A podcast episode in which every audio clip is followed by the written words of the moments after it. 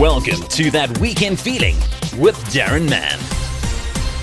That weekend feeling, it's brought to you by the Weekend Post and the Daily Dispatch Weekend Edition. Our guest today, former Springbok front row. He's also been a coach of various age group teams, including senior, and uh, also these days known very well as a rugby commentator and analyst on Supersport. Welcome, Robbie Kempson. Yeah, hi, Darren. Thanks very much for having me and looking forward to our chat. Each one of us has a story to tell and a story to share a story that deserves to be heard. A story that inspires, motivates, and gives people a reason to keep going.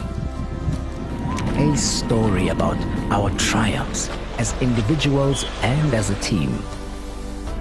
A story about our humble beginnings and what the future holds for us. A story about our heritage and that which brings us together it is these stories that connect us. The Herald. Whatever you live for, we live to tell that story for you. It's that weekend feeling, and we're chatting with Robbie Kempson. There's a lot to cover when it comes to rugby. It's been a mixed bag as far as the Springboks go. We got off to a good start. A lot of criticism from all over the world. I'm not sure all of it was justified. And uh, after an initially disappointing start down under, a fantastic win over the All Black in what was one of the greatest rugby test matches in recent memory, I think.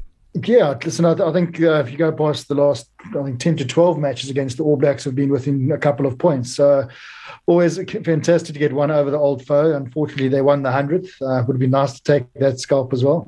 But yeah, a bit of an up and down season, you'd think. Um, fantastic victory of the Lions tour, where I think Gatland definitely got a few things wrong. But um, you know, South Africa got them right, and we managed to beat the Lions. And then Australia just proved a, a different kettle of fish. I mean, under Dave Rennie, they are indeed a, a, much more polished side. He's brought a few of the the old stalwarts back, and you know, I think we were found a bit wanting with regards to those two games. And luckily managed to to shore up everything for the final two against the All Blacks. But to get that last victory put us back at number one. Uh, nothing better for R- Rassie Erasmus and Jacques and the team. And end of year tour coming up. We've got a few injury issues to worry. I see Faf de Klerk's been added to the list today. What do you expect from the Boks when it comes to the Northern Hemisphere tour at the end of the season? Listen, I, I actually don't mind the injuries too much. I think you know we need to be put in the position where we start building depth. Uh, we know what our, our, front runners can do, um, and they have done very well, winning that last last game against the All Blacks. But certainly, I think you know giving other youngsters an opportunity, particularly in those key positions, like as you say, Faf. Um, the biggest disappointment, perhaps for everyone, is RG Snyman being injured again, mm. um, just getting back to full fitness.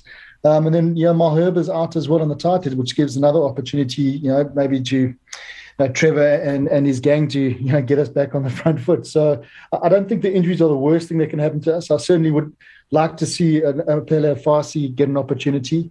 Um, you know, perhaps more of an extended run for the likes of Elton and, and a few of the other guys in that backline. So I don't think this, the overseas trip's going to be a particularly easy one. Um, you know, after beating the Lions, all these teams would like to beat us, no question there. So um, I think it's going to be a, a, tough tour, but certainly I think it will be positive for us if we can get a few of our, our youngsters into the mix and, and playing at that level more consistently.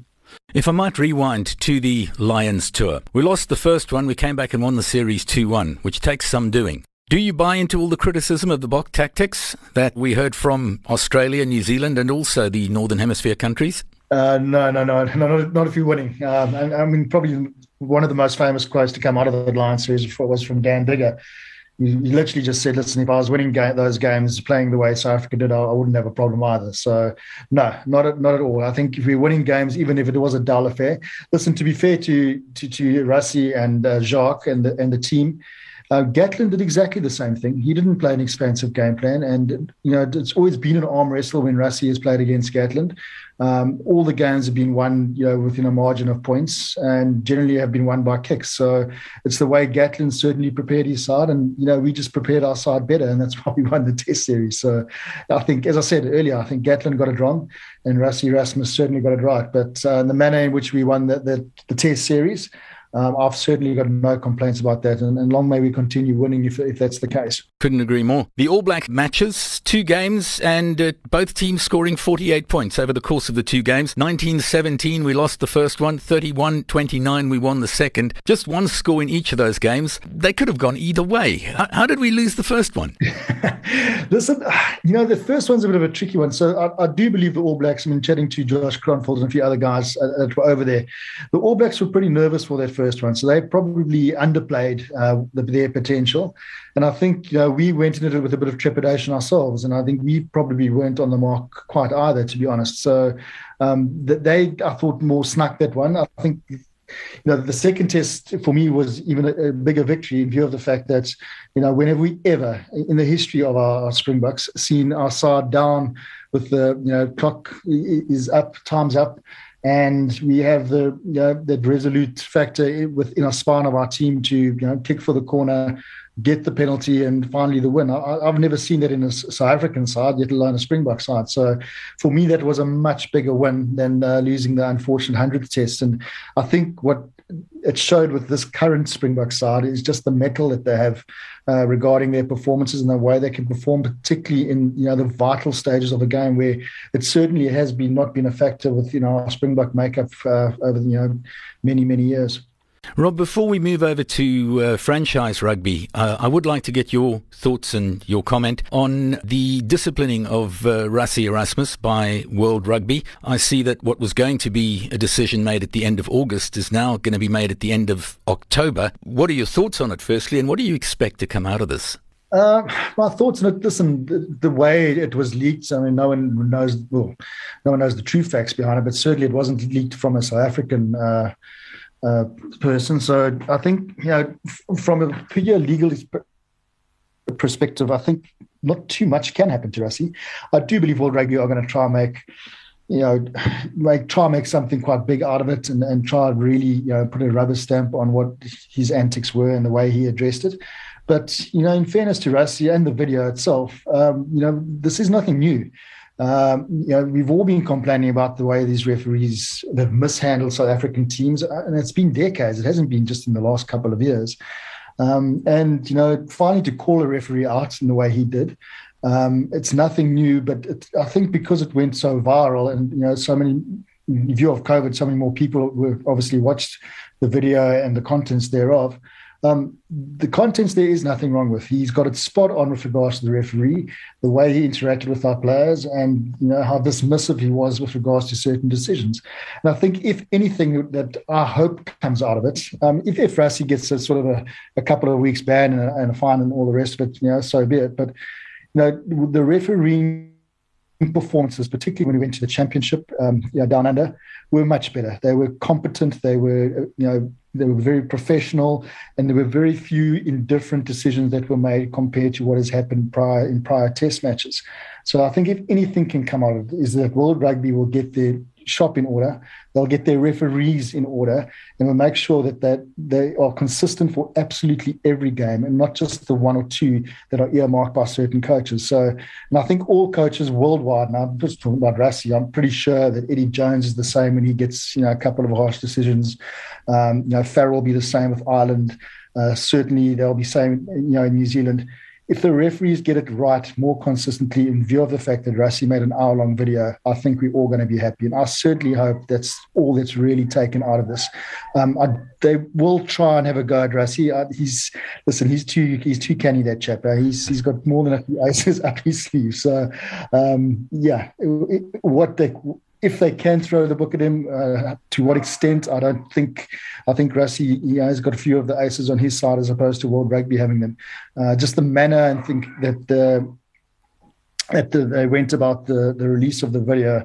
Um, you know, again, I just I just hope the positive comes out of it with regards to everyone getting a fair crack in a game of rugby that we all love, as opposed to it being marginally one sided in view of the referee's antics, which it definitely has been, in my opinion, uh, specifically regarding South Africa and decisions that are made in test matches. Rob, let's move away from Test rugby. Look at the South African franchises. For the first time in how many years? No Super Rugby going on. We've moved up north. We're, we're in the URC. Didn't get off to a great start. And this past weekend, it got a little better. Super second half performance from the Bulls saw them win. The Stormers got a draw. The Lions lost by just a score. And uh, the Sharks got a win as well. Your thoughts on, on, firstly, us leaving Super Rugby and going up north, and then how the South African teams are going to adapt? Yeah, I think it's always unfortunate to lose Super Rugby, and I, I love playing it. But then, you know, towards the back end of my career, I wanted to go play exactly the competition that we are playing in. So, um, if anything, I think it's going to strengthen our rugby. To be honest with you,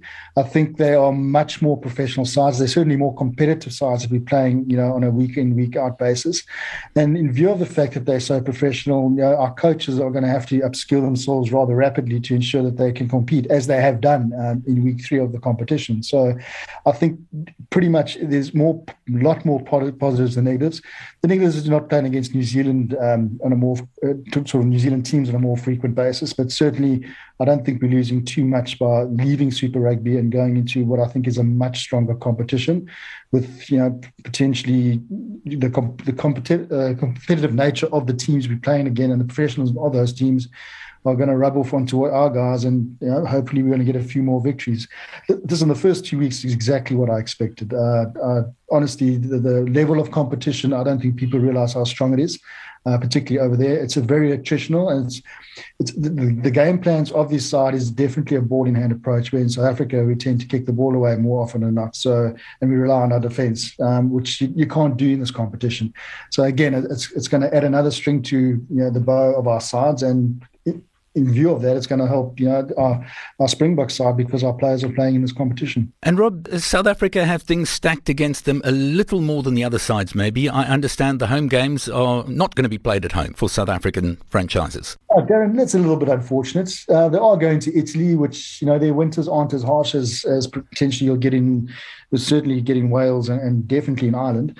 Um, so probably a few a bit milder co- uh, conditions, but they are away from home, and you know we don't have our crowd factor, which they do have on that side. And again, probably the most important thing is that uh, specifically for the Bulls and Lions, they've got the altitude factor, which you know these sides uh, won't have to deal with, uh, and it's a shorter trip for them. But um, you know, I think in view of particularly COVID and the, the, way these guys are prepared. They're going to be at home for a couple of weeks first before they go over to Italy and play those games. Yes, it does put us at a, a disadvantage, but you know, being on the road and, and realizing that we're going to, you know, out of the 16 sides, you know, we're only going to be playing four in South Africa.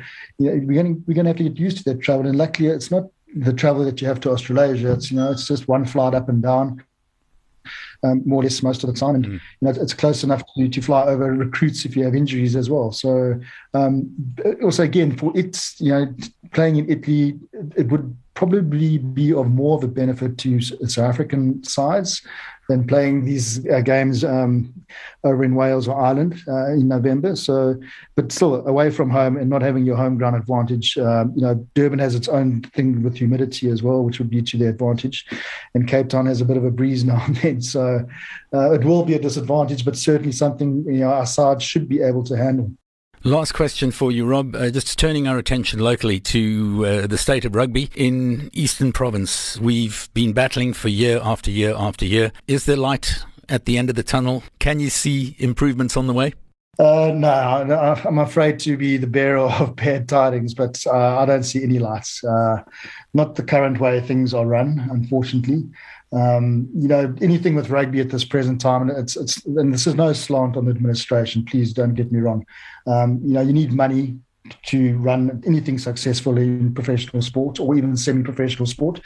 And I think you know the economies worldwide as they are right now, it's it's difficult to to try throw you know a lot of money into something that potentially people don't see as very sustainable. And you know, not having a franchise, I think that is probably the hardest thing for Eastern Province rugby going forward, as it is for all the other you know provinces that aren't franchises, and for the Cheetahs themselves as well. Not having an international competition to play and you just can't keep your players. You don't have the financial ability to be able to draw players or to keep players because they want to play international competition. So it's going to be, unfortunately, very difficult for the likes of Eastern Province Rugby, uh, the Cheetahs, Griquas, even, and the Pumas to you know have sort of longevity and financial stability over the next couple of years. I think it's going to be increasingly difficult for the smaller unions.